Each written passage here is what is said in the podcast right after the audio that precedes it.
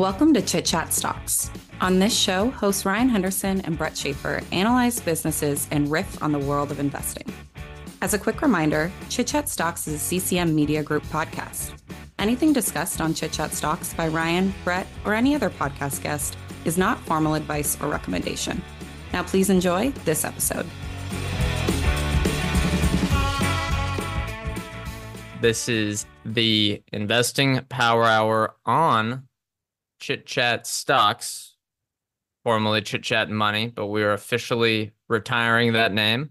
My name is Brett Schaefer. I'm joined as always by Ryan Henderson. On these episodes, we talk about whatever we want in financial markets, investing, stocks, philosophy, earnings. This week, we're going to do a lot of earnings. On the docket, we got Alphabet earnings. Going to do a little discussion on that. I believe we both read those.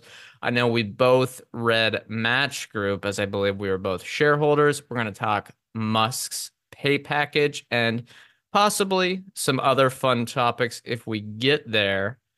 Ryan, before we get started, though, why don't you tell any of the listeners or the viewers about our good friends at public.com?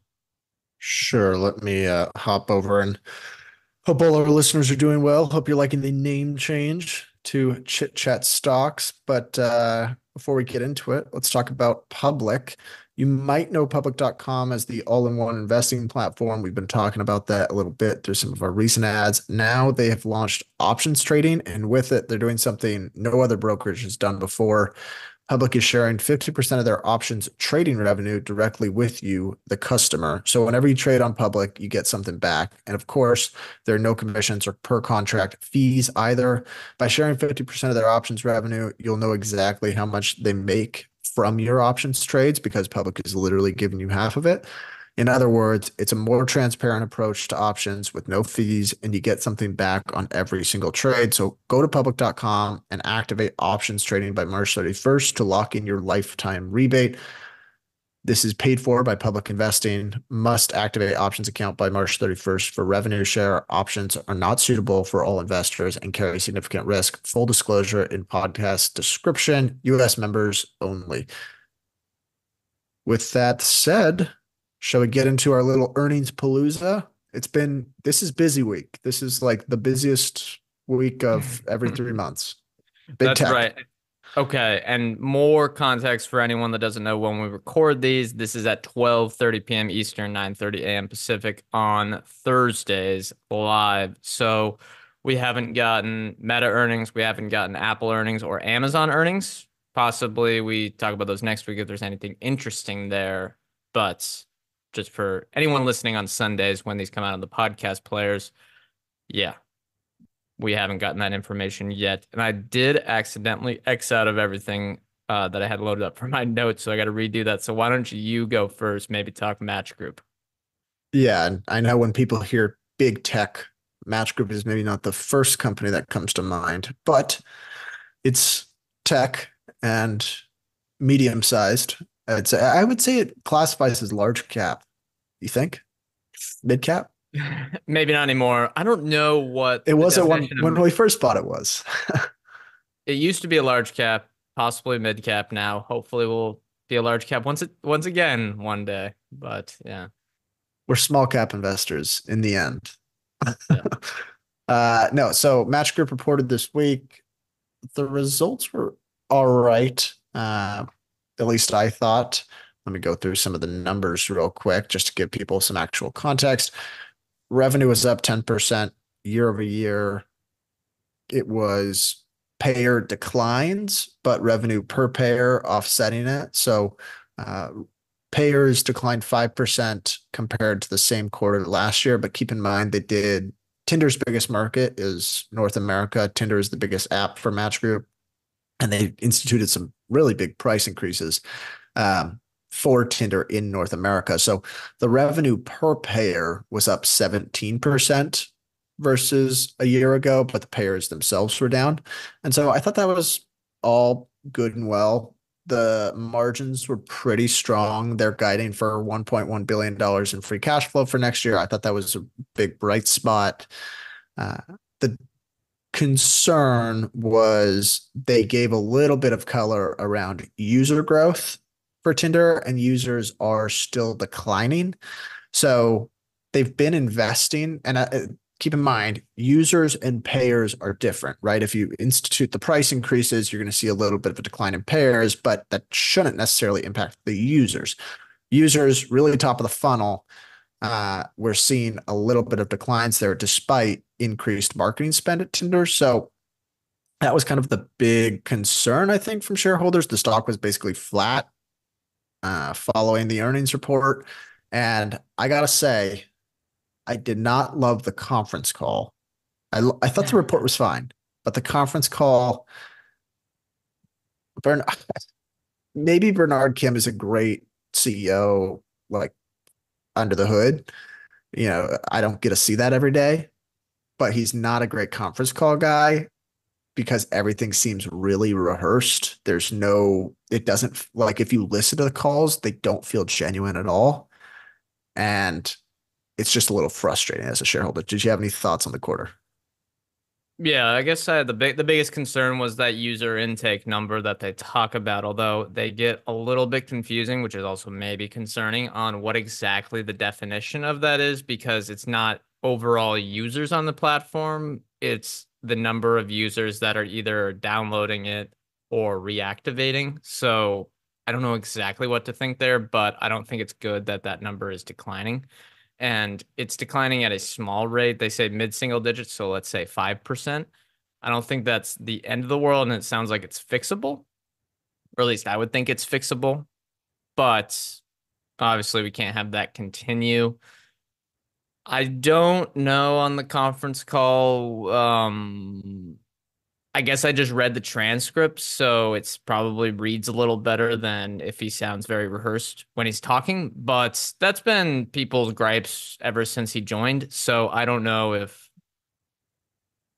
I don't know how much I put into that.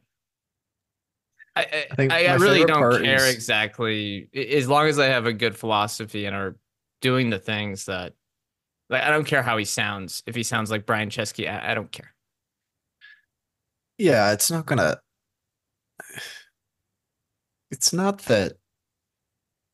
You know, maybe he he prefers to be scripted, but it just feels sometimes when he when it seems like he's reading off a script, it feels a little bit like he's hiding certain numbers and you're not getting transparent like truly transparent thoughts. I thought, I mean, what's I know he's not going to be able to say much here, but when they asked about Elliott Management, I thought it was pretty funny. It's like, yeah, we are very happy about our potential collaboration with Elliott Management, and I was like, I know you can't say anything, but okay. Uh, yeah, what, what is he going to say? But the ones that the part that did concern me is it felt like they were kind of just they said we expect to get back to user growth by or maybe I think it was payer growth by Q3 of 2024, which is when the price increases will have rolled through. Right. I am not sure they really have any degree of confidence in that. And if users are declining, it seems unlikely unless they institute certain product changes where it increases the incentive for people to pay. It kind of feels like they're just saying like like they're just kicking the can down the road and saying, "Oh, Q3, Q3," uh, kind of chucking up a prayer that things get better at Tinder, which I don't know. Maybe I just rather than not say anything about payers at all. Yeah, or give that guidance. Yeah, I think I agree with you there, where they don't really necessarily know, and it's not necessarily important that in Q3 we go from magically from minus 1 to positive 1 it's more of okay, are you focusing on the right things at Tinder? And I think they are. They got the new CEO in there who's been with the company. Apparently, was impressed.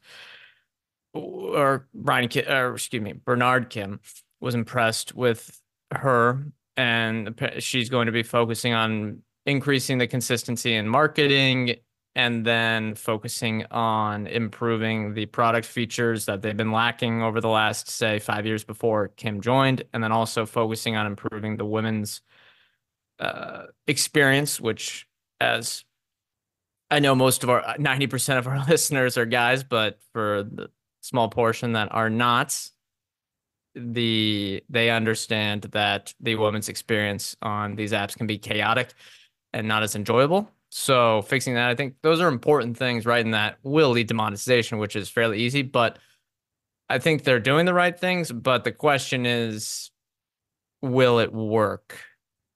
And not exactly sure, but I think the stock is cheap here. They're finally buying back shares uh, consistently, which I think is a good thing. They changed that. I think that's positive change, and they should generate about a billion dollars in free cash flow this year. Yes, there's SBC in that, so the actual number is Probably lower. about eight uh, hundred, around eight hundred million dollars if you X out the SBC. if you accept the SBC, yeah, and part of that the math can get funky if you're buying back low and then the the options, you know, vest at a higher price, whatever. But the stock's trading about ten billion dollar market cap. I think that's not the end of the world. Hinge is accelerating, which I thought was a good thing, and what I think perhaps is underrated is the potential for margin expansion as they get these legacy brands into purposeful terminal decline because Tinder's margins are at 50%. Hinge, even though they're aggressively spending at marketing, are 30%. And this is with them paying, I believe the number was $680 million to the app stores last year.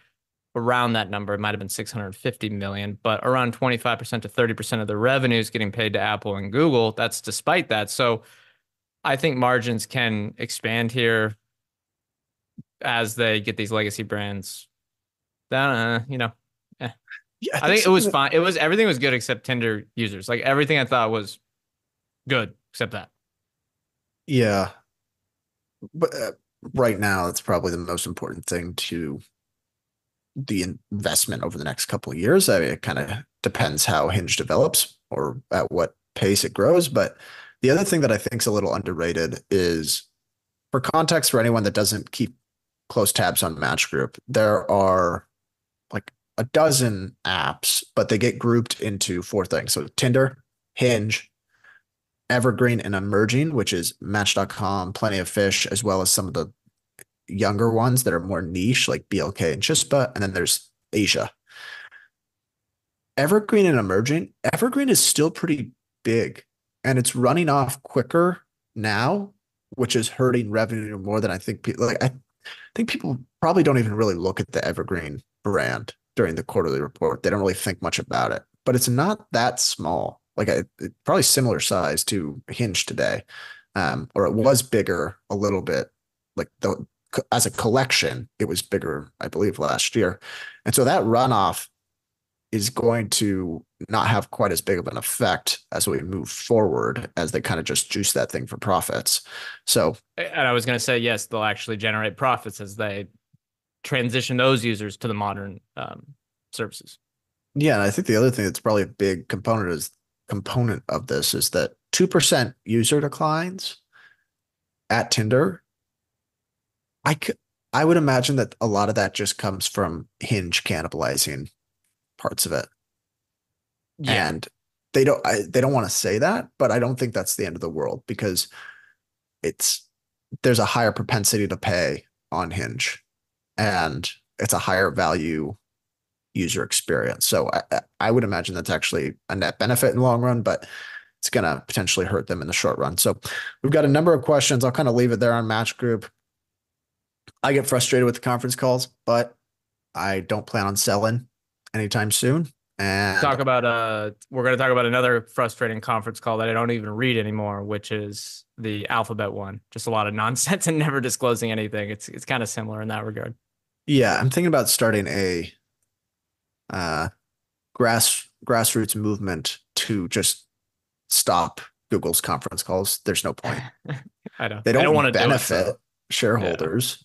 Yeah. Uh, it's not like we're getting extra commentary that's useful. Like we're not getting real good context. They're just like talking in platitudes and very vague. Uh, or they'll give like one tiny, they'll give one piece of data that's really important every like five years, and it's very frustrating. Uh, but we've got a number of questions from Tyler here in the chat. Do you want to pick up any of these?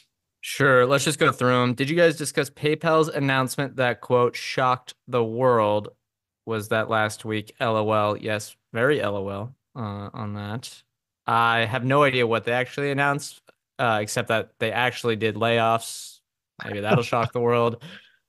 But I look, PayPal, people compare it to Meta, people compare it to Match Group, I guess. Although I would say PayPal has a little bit more competition directly than a Match Group.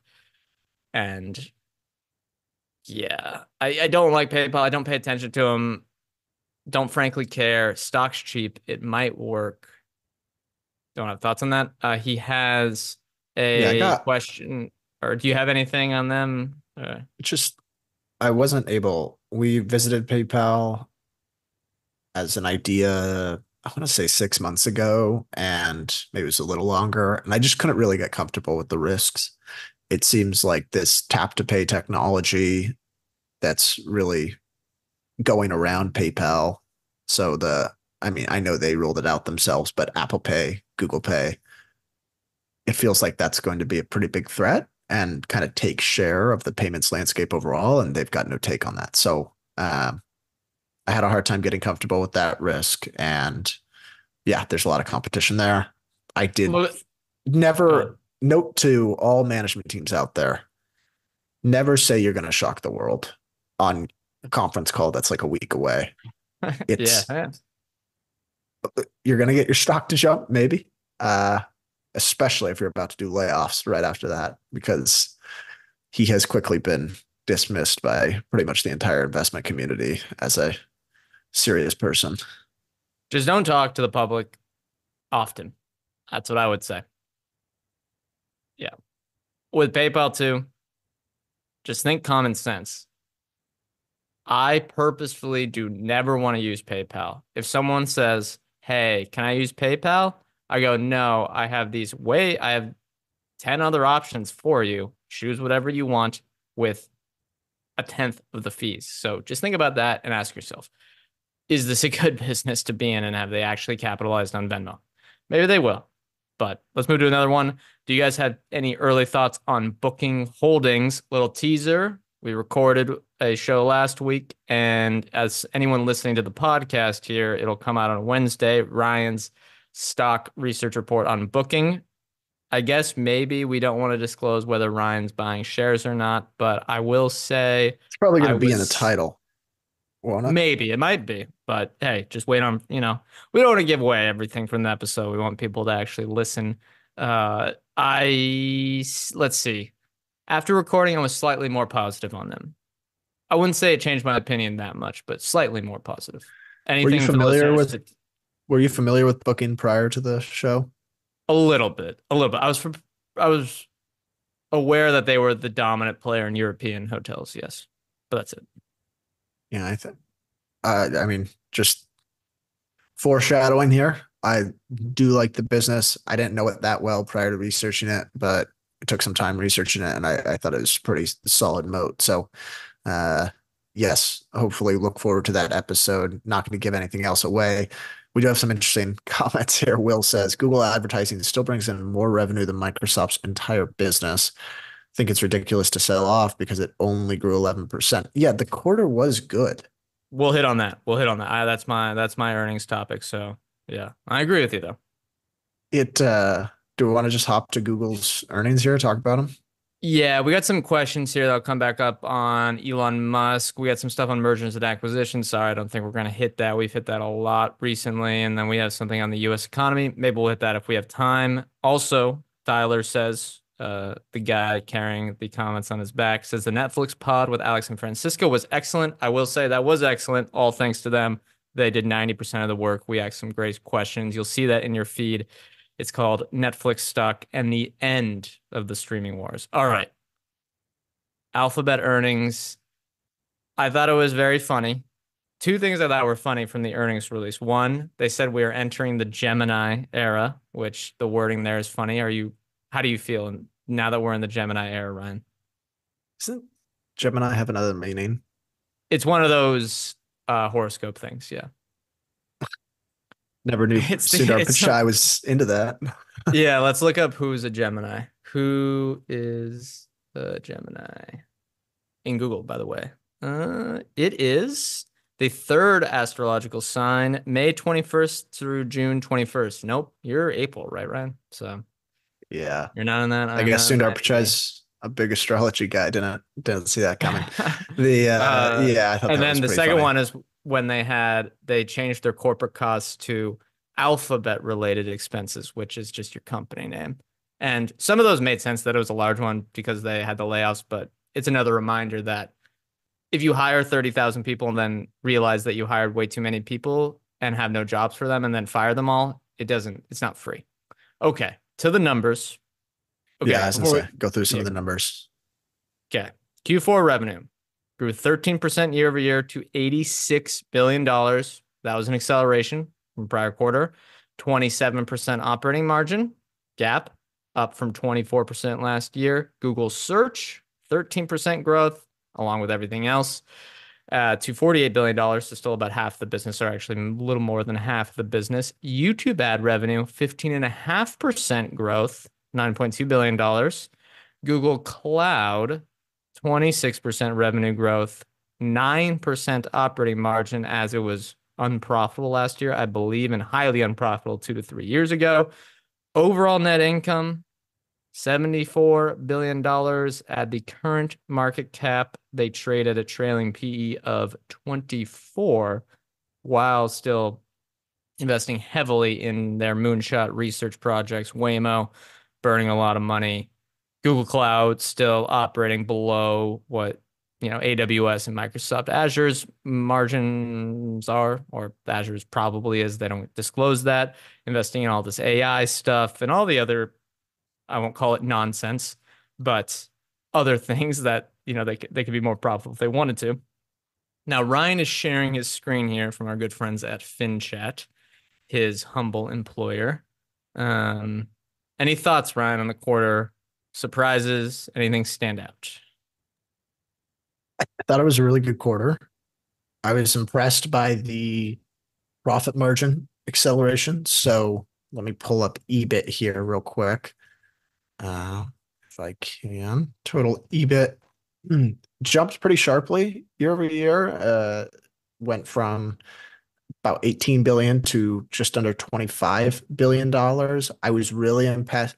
I know there was a reassessment on the depreciation costs of their servers for Google Cloud that helped with the GAAP earnings, but the or the use reassessment on the useful life. So that helped, but uh, the operating margin, the operating margin improvement at Google Cloud has been really solid. In four years, it's gone from, I believe, negative 62% operating margins to positive 9% while scaling from like $8 billion to $30 billion in, in revenue annually. So, really solid improvement there. YouTube was also really strong. So, pretty strong results across the board. Although sometimes I just sit and think like they don't have to do anything to grow Google search. And they just like it's like they got sat there with this dilemma of all right, well, we've got this like insane cash generator. We should probably just start hiring people and do something. Uh, or maybe start acquiring some businesses. Some of those worked out, but now it seems like they have a lot of waste at the company that is not uh not very efficient.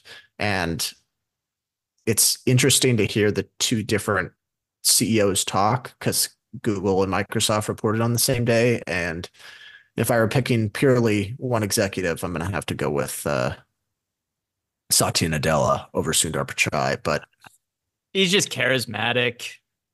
Come Could be. on.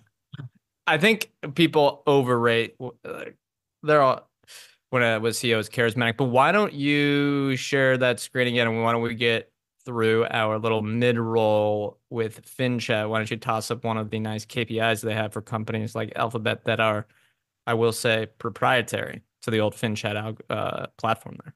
here, you share your screen because I got to talk through some of the t- uh, Uh, important okay, points to mention here. Well, um, well, I gotta load up the thing, but hey, it's pretty quick, but we're running Well, we're uh, running a lot of things in here. Why don't you? I'll load up first, and then we can go through the ad. Yeah, just for anyone that doesn't know, FinChat, it is my employer, as Brett mentioned earlier, but it is a pretty robust stock research platform. So if you're a fundamental investor, you manage your own money, you manage a decent sum, and you like to research stocks, this is really is a pretty useful platform.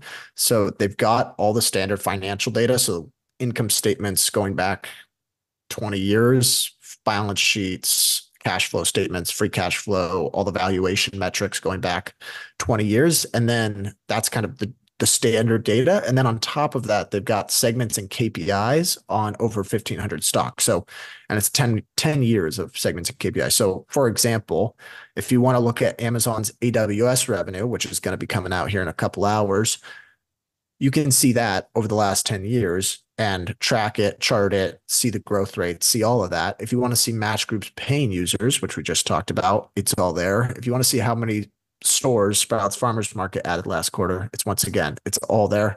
I said last time that they had a million more KPIs. It's actually half a million. I was wrong, but it's expanding and it's growing quickly. And if you have a stock that you want segments and KPIs for, literally reach out to me. Uh, the team there is so quick and they can have it uploaded really quickly. And It's where can very- people find it? Where, Yeah, it's- let, I'm going to cut you off. Where can people find FinChat? Use our code or sorry not our code our link. If you get if you use finchat.io slash chit chat you get 25% off any paid plan or you can just go to finchat.io check out the platform. And then when you want check out our link. Again that's finchat.io slash chit chat the link will be in our show notes All right. Thank you, Ryan. I will talk my thoughts on the quarter and then we can I have a few other fun questions on Alphabet. But we have a comment here from Tyler. It's amazing that it's taken Ruth nine years to figure out how operating leverage works. Now we'll see if they accidentally grew margins or intentionally grew OPEX slower than revenue. Yeah, I think if you look Ruth Porat is the CFO actually retiring soon. If you look at the CFO department at Alphabet, you could say that's been a big hindrance to them not being valued the same as Apple and Microsoft. Second one, what stock percentage change do you think Google would get if Sundar was replaced by Satya? I think it would go up, but I don't think it would deserve to go up. I mean, if you look at how they're executing business wise, Alphabet, it's phenomenal. Google Pixel, dominant, not dominating, gaining market share rapidly. I mean, that's a huge benefit for them. YouTube, dominating. Google Search retaining its market share, investing in all these innovative AI things under Sundar Pichai that had them ready for these threats from things like OpenAI. Now it's still TBD on whether who will win here, but so far, I mean, it's clear that it hasn't affected them. Uh, and then Google Cloud as well. I mean, I don't think it's necessarily the problem is the CEO department, even if they just talk nonsense on the conference calls, it's the finance department. yeah i think maybe i'm going to start investing in companies where i don't just get chronically frustrated by listening to the conference calls It- it's just not fun. like these are really good businesses. This was a really good quarter, and they just love to they just love to ruin it with the conference calls. And it's yeah, it is not fun. You get just so frustrated listening to the calls. But yeah, to your I point, don't even read them anymore. the execution honestly. has been good. Yeah, I mean, there's no value really. I mean, Yeah. maybe they give one tidbit about something that you're really interested in, like YouTube some Premium. yeah. They'll mention that on occasion, but it'll be so vague that you can't really do anything with the data. They were like YouTube premium or what was it? YouTube paid subs. And I was like, does that include YouTube TV? And they're like, Yeah. it, that also includes free trials. How many free trials are there? You know, it's just you don't know what the average revenue is per paid sub. And it's just frustrating, but uh obviously the business is incredible and the results continue to be good. I I think this is one where you don't just sit around and trade in and out of it. You just hold on to it and forget about the calls. And the other thing, you brought this up, but Google end of 2022, maybe mid 2022, I think that may have been one of the fattest pitches of And yes, yeah. Was it end of 2022? Yeah. That was such a fat pitch. It was trading at what low teens cash flow, low teens earnings multiple, and everyone was so worried about Chat GPT, and it just seems like none of that has materialized. Yeah, I mean, yeah, that was a net income number with a lot of write downs this year, a lot of one time stuff from the layoffs. And they're investing an insane amount into this AI infrastructure. I think they're going to do like 40 billion in capex this year. I mean, that's flowing through as depreciation, even though they change that definition sometimes. At a PE of 24 today, would you buy shares? I'm going to say my answer first. I Sorry, repeat that. What was the multiple? 24 based on the 2023 net income. I am not buying shares, but I think investors do well over the next five years. Yeah, I am not buying shares, but I I would not be upset if I were. It's just not my top one that I'd like to buy right now. I was listening to a show with David Gardner recently, and he talked business about one. It was a no, no, no, no. Uh, his Rule Breakers podcast. Sometimes I just like to listen to him to convince me not to sell in and out of things. Um, but he he was talking about his Magnificent Seven score, which is the number of years that you've held a Magnificent Seven stock. So, like, okay, you've held Tesla for 10 years, you've held Microsoft for 10 years. That's a score of 20 or whatever. That's kind of, he thought that was a, it was just a fun little uh, practice that he did. And his score was like more than 100 years. And for all seven. Yeah. He, the only one he hadn't owned was Microsoft, but I think he'd owned the rest. And God, it just goes to show the art of not selling. And I think I'm coming around to that more and more is just winner, loser, just don't sell it. Cause sometimes I think it's a loser and it, it is ultimately a winner. Yeah. And I think for for listeners, we're we're look, you might there's some people there that are totally agreeing with us, and there's some people that are like, well, that's just the all-time highest talking to you. It's not necessarily like yeah, and not it's not necessarily I'm going to buy this with a regard to valuation. It's I buy it with regard to valuation. I feel like it's a decent price, but I'm not going to get crazy and try to trade in and out of something if the business quality has stayed the same.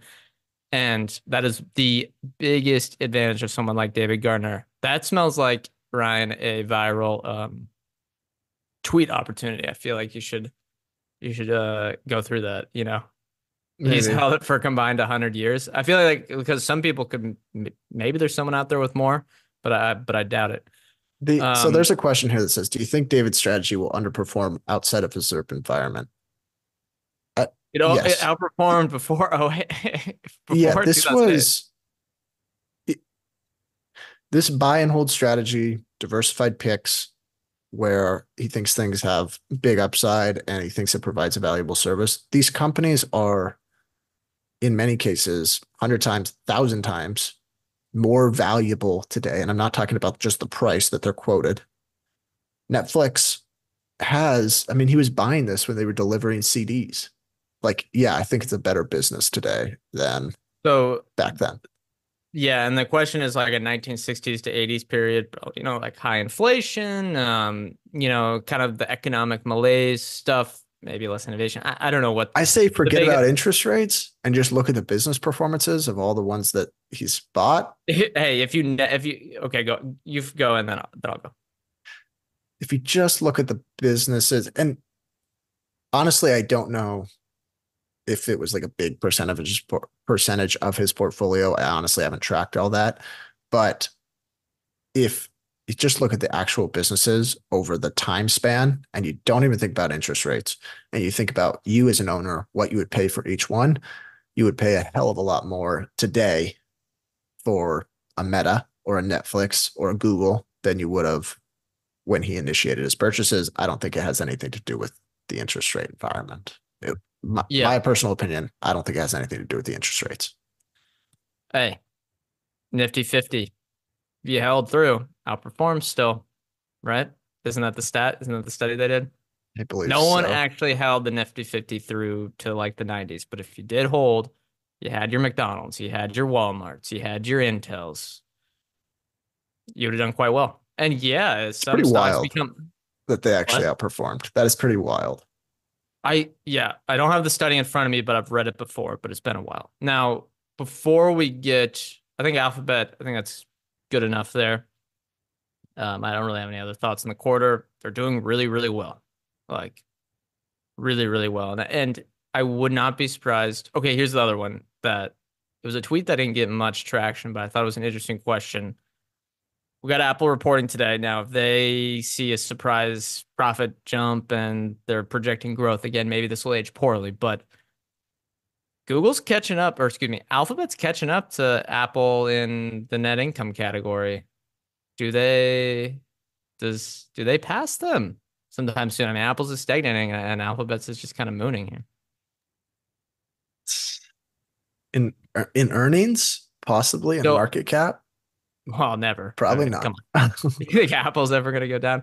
Because for reference, Apple did. I was doing this for an article, so that's what I thought about it. Apple's at 97 billion in earnings. Alphabet's now at 74, so not not too far away. yeah, that's interesting. I, I don't know. Could they catch them? It feels like Google, if they started to catch them, would be like, "Whoa, let's start hiring more." We can't, can't can't grow those earnings too fast, even if it's very easy. Uh, we gotta we're gonna need more people to manage our all our people. So it seems like they're gonna feels like they basically just picked their earnings growth rate.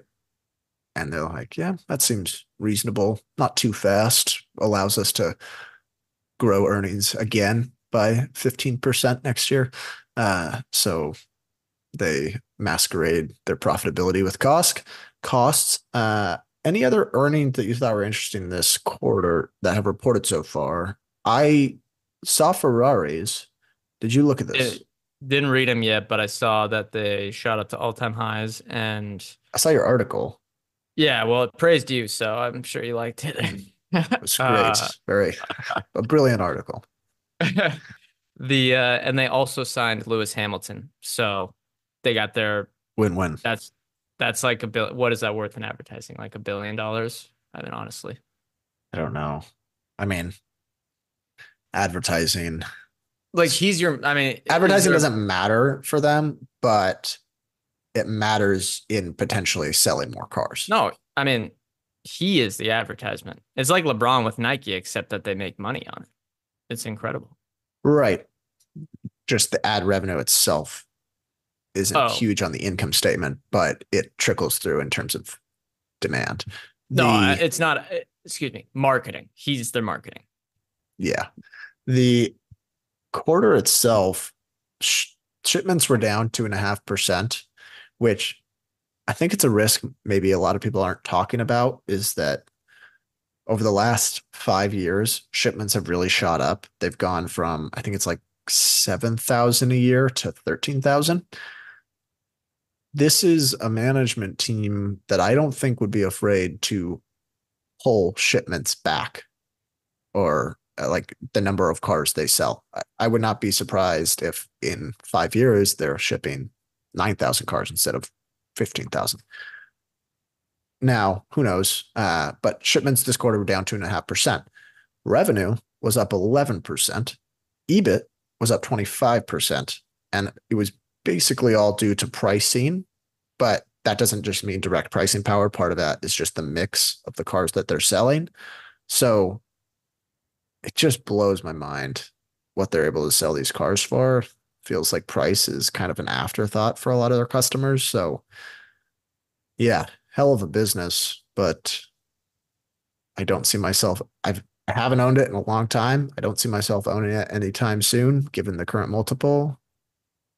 Maybe I'll be kicking myself down the road for that. Yeah, what's interesting, I think people probably get decent returns, five percent, ten over the long term from here. Owning Ferrari because I think it deserves a premium multiple, but as I wrote in that article on our newsletter, it was a really fat pitch when it was at 20 times earnings. And I was still getting responses to this thing saying it was an automaker at 20 times earnings. Like that was you're just hindsight biasing it. I'm like, look at look at the numbers, people. Come on. How many Toyota. auto companies grew their earnings at the rate Ferrari grew them and barely increased volume? It's all right. It, I, I want everyone to doubt him again because then it'll be create a buying opportunity. I don't need it people to agree, you know. Uh, okay, I want to talk the Musk pay package, but one more thing. Uh, I'm trying to convince you to research Celsius for your next stock, and little, you know, it sounds like your uh your boss over at FinChat is is is uh would agree with me. Braden, had a nice tweet from uh with a chart from your guys' platform, unsurprisingly, uh, and it's a nice one. It shows how you can del- or excuse me, divvy things out uh, geographically. And if we look at Celsius's North American revenue since Q4 2019, do you want to guess the revenue compound annual growth rate? Since what year? Q4 2019 to Q3 2023. I recently looked at this and it was not those particular periods, but it was it accelerated during that time. So I'm going to say 100%. 127%. Yeah, that's North astounding. American. Now, other... do you I did I've tried to do you are you gonna is this your next stock to research? I think it's gonna it could be a listenable episode. A lot of people want to hear this, hear this. Here's the difficulty. A business like this is kind of hard to talk about for a long period of time. Like what do you do? You basically say the product, people love it. I I have the product. It feels different. I love it. Volumes have grown a lot. Oh, I think it'll keep on. doing it because the product's good. It, doesn't like there's no competitive advantage. There's no yeah, you can talk management. You can talk where they're stealing their market share from in the United States. You can talk how what their market share is versus the big players. You can talk about the potential growth in the international market. We can talk the financial re- relationship with Pepsi. I mean, the management's probably very important here. I think they're quite eccentric, so a good deep dive into that would be interesting. And then we can look at valuation and try to do some modeling. I think it's quite fun. I think it'd be good. Yeah, I could try. It's just it's it is a little more difficult because it's like, all right, international expansion. Do people in Europe end up liking the Celsius flavor the way people in North America do? Probably. I think tastes are similar, but who knows? They haven't so far. Yeah. It's they kinda, have now. See, that's the big question. Have they pushed tough to it? talk about? But yeah, uh, come on, Ryan. Don't don't. This, uh, that, that you're not making any sense here. The uh the it's like any good brand.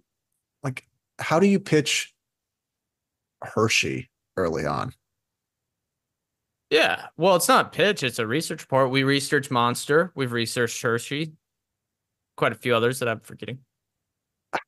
Those were good episodes. Yeah, he said Tyler said I'm trying to outsource my research to you. Yeah, it's true. Um, that's the whole but point of the show. Still, it is still expensive, just to be clear. It's quite expensive still. Like 10 times. Stock is expensive. Yeah a lot of people I see out there saying that there's this little dip here that they want to buy. Maybe it'll work. Yeah, I expect 100% growth here, man. You like? Yeah, that's, that's the other difficulty is Ferrari was not, or not Ferrari, Monster.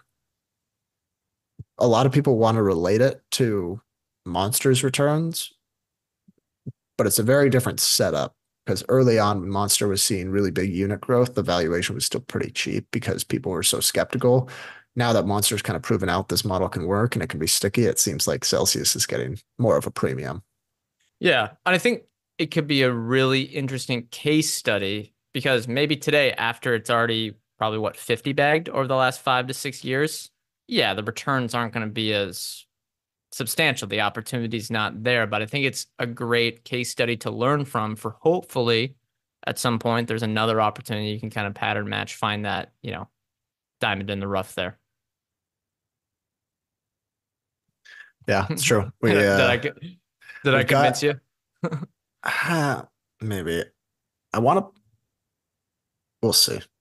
We'll see. I'll think about it. The It is a little easier because I'm not starting from scratch there. I've kind of kept up with the business a bit, whereas Booking Holdings, I was a little bit, uh, a little bit further behind there. We'll see. I'm gonna leave it TBD. So keep a little mystery here for the listeners. Do we want to talk about?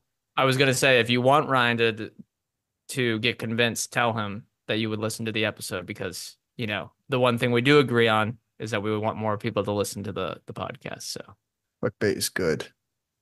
Engagement is good.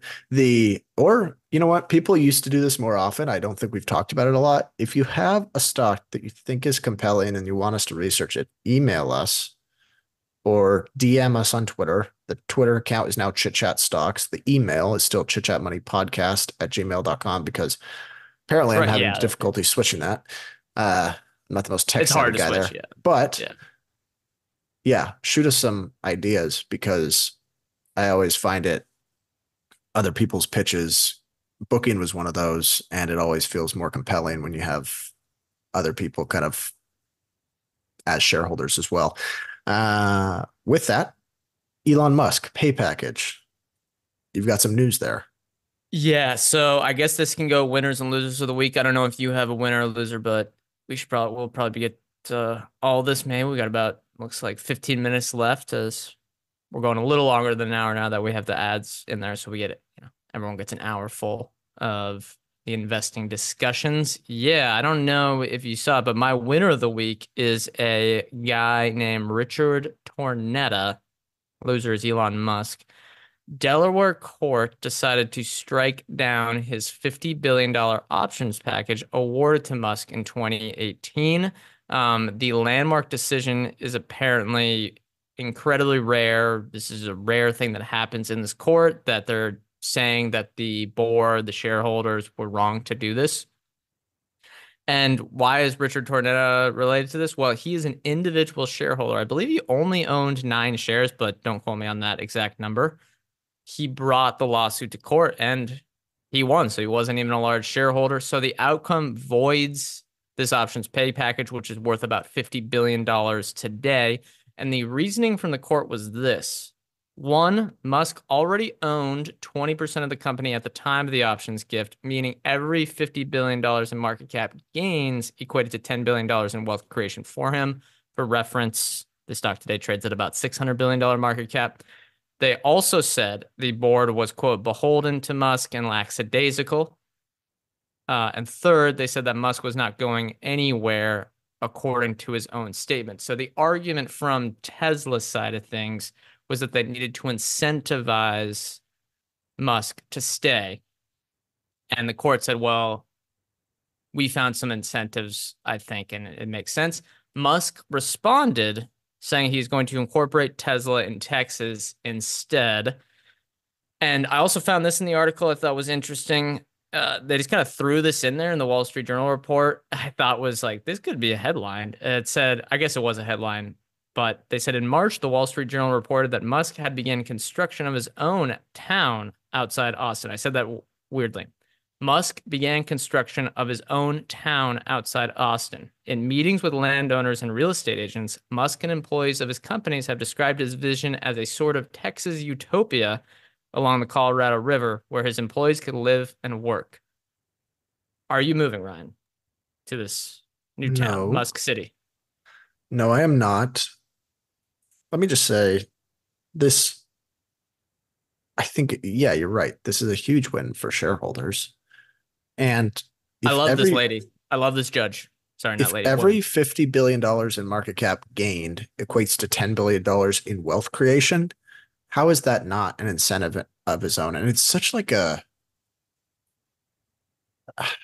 it feels very egotistical to be like, listen, I know I own 20% of this company, but I'm a busy guy and I'm going to need 30% if you want me to actually commit any of my time to this company. Like basically extorting the board because the board knows the stock will go down if Musk is not involved, which I kind of question some of his involvement already. But the other part is like good for the shareholder. If they move to Texas, though, and I don't know if shareholders will see it this way. My guess is they probably won't. This is a perfect example of how it can be valuable as a shareholder to have your company headquartered in Delaware kind of thing because shareholders won here and Elon Musk is essentially not taking more money from you. And if they relocate to Texas and he is potentially able to go through with a plan like this, you're you are losing out on potential capital that could be reallocated back to you. So yeah, yeah. If I understand people's arguments that perhaps a court shouldn't be able to decide what sh- if shareholders are correct or not. I get that argument kind of in a vacuum, but in this specific case, if you're arguing in defense of Elon Musk here, who after this is still worth, I think, over a hundred billion dollars, you were just telling me that I should not respect your opinions on any of this stuff because you just don't understand the situation. I mean, think about this. What if someone was like, well, yeah, Warren Buffett's done well with Berkshire Hathaway, but think of how much better he would have done if we gave him a 10 tranche RSU package every 10 years and gifted him 10% of the company every decade. Think of how much value he would have created then. And he would say, What are you talking about? That's unethical. Because it is. Yeah. And it's risky. Like, I would much rather have them just own a lot. Like, this is the one situation that a lot of people point to where it's like that 10 tranche RSU package where they're like, This is a great program. It's like it also makes them try really hard to hit goals that where maybe they can manipulate stuff. Um, Here's a question though. Here's a question. We talked about Texas. Here's a question from Tyler. I think is good. Do you think if Musk could do it all over again, he would take Tesla public? I think oh, if yeah. he could get the financing, no, because then he could do his machinations that he does with SpaceX, where, for example, they gave him a billion dollar loan to buy Twitter because he said give me a billion dollar loan to buy Twitter. This is again SpaceX, a company that's supposed to be focused on rocket building, is giving him a loan to buy Twitter, no questions asked. So I think he would rather have him not be public because then he could do whatever he wants. If all of that would not be. There. All of that would not be possible if Tesla were never a public company. That like yeah. At the end of the day, his financing for pretty much everything has come from Tesla shareholders, right? Like, yeah, you think about all the equity raises in 2021 and how they were able to finance all the, the production, the the options that he got, his and then he's like he can use that as collateral in when he gets loans from a lot of these places. So yeah, I think he has been massively advantaged by having Tesla be a public company. And I don't think a lot of private investors would have given him the benefit of the doubt to take Tesla to where it is today. So, in one way, maybe that's a good thing that they've been able to kind of accelerate EV adoption because of public shareholders. But uh, he would not be who he is today if Tesla weren't able to be a public company, or he wouldn't yeah, be worth yeah. what he is. I agree. I agree. Yeah. Any other thoughts um uh on the sounds, topic? Starting a town from scratch is interesting. Interesting. I don't know if I would really want to live there. If housing was really cheap for the employees, maybe it would make sense, but that would be difficult. The I I like I tend to like towns where it feels like people are there for more than one reason. Which, if you're a town only in only in a spot for to work for Tesla, it seems I don't know. You're surrounded by it 24 seven, so it would just be a little exhausting in my in my opinion. But I don't, you know, maybe some people love it. Some people might really like that. Uh, I think it's wild. I I had not heard about this before. Maybe I forgot about it. Do you have any winners and losers of the week? Oh, wait, wait, we got this question in here. I'm supposed to ask because this guy reminded me that I forgot to ask it. Uh, for the Power Hour, he said to invest in companies like Pfizer and I'm assuming it's Bristol Myers Bristol Myers Squibb. Do I need to have an opinion on each drug in the pipeline, or do I need an opinion on management's ability to spend wisely on R and D and acquisitions to maintain and grow earnings? You reminded me twice to ask this question on here, and I just want to say, I got nothing.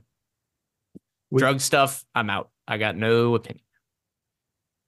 I would think, I think Pfizer and Bristol Myers Squibb are huge, right? They're both massive Mm-hmm. companies. So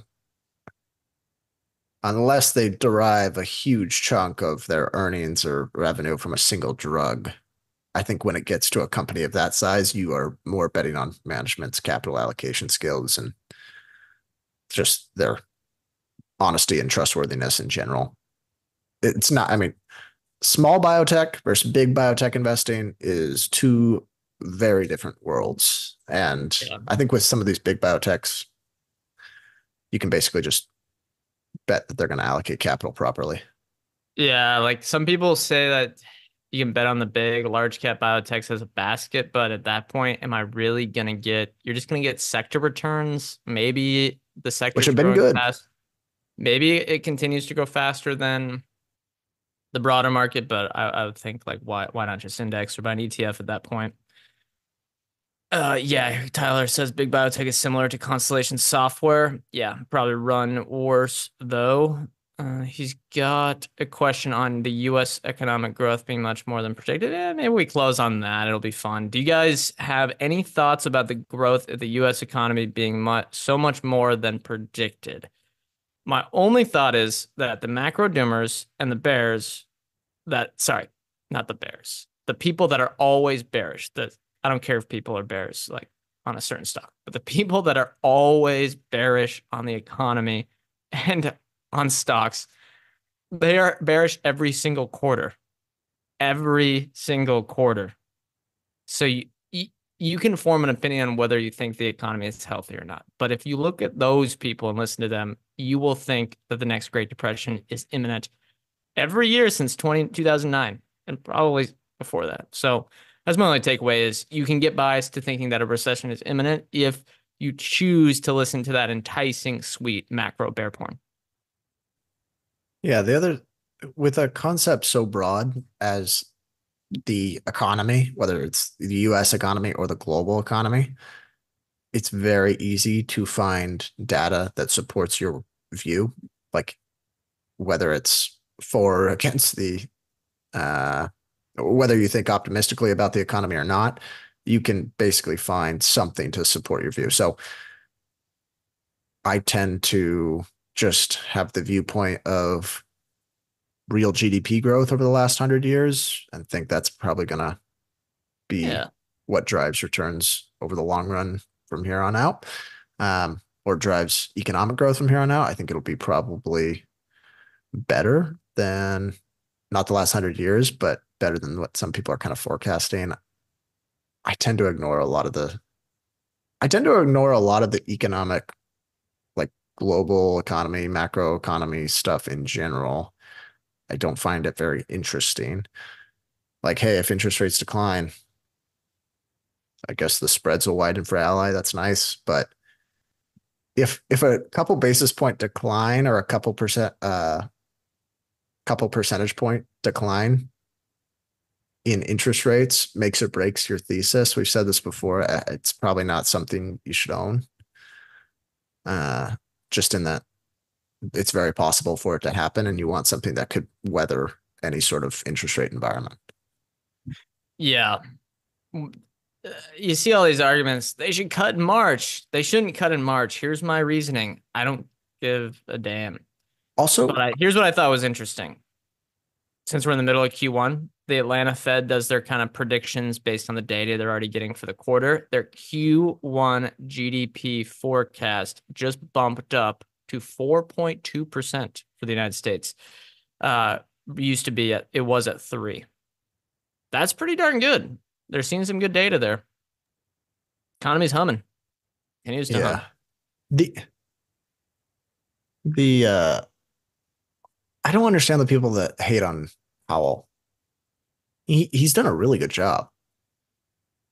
And he's very competent. Like read any Yeah. read anything he writes, read that book about him from I know that uh Wall Street Journal reporter, I can't pronounce his last name. Well, he I don't know if you if even if he thought he was not smart, I don't know if how negative he would be because he wants to maintain that relationship with him, but I get your point. He probably is being he's probably He's, yeah, he seems pretty competent to me. And he seems like he probably has the best data.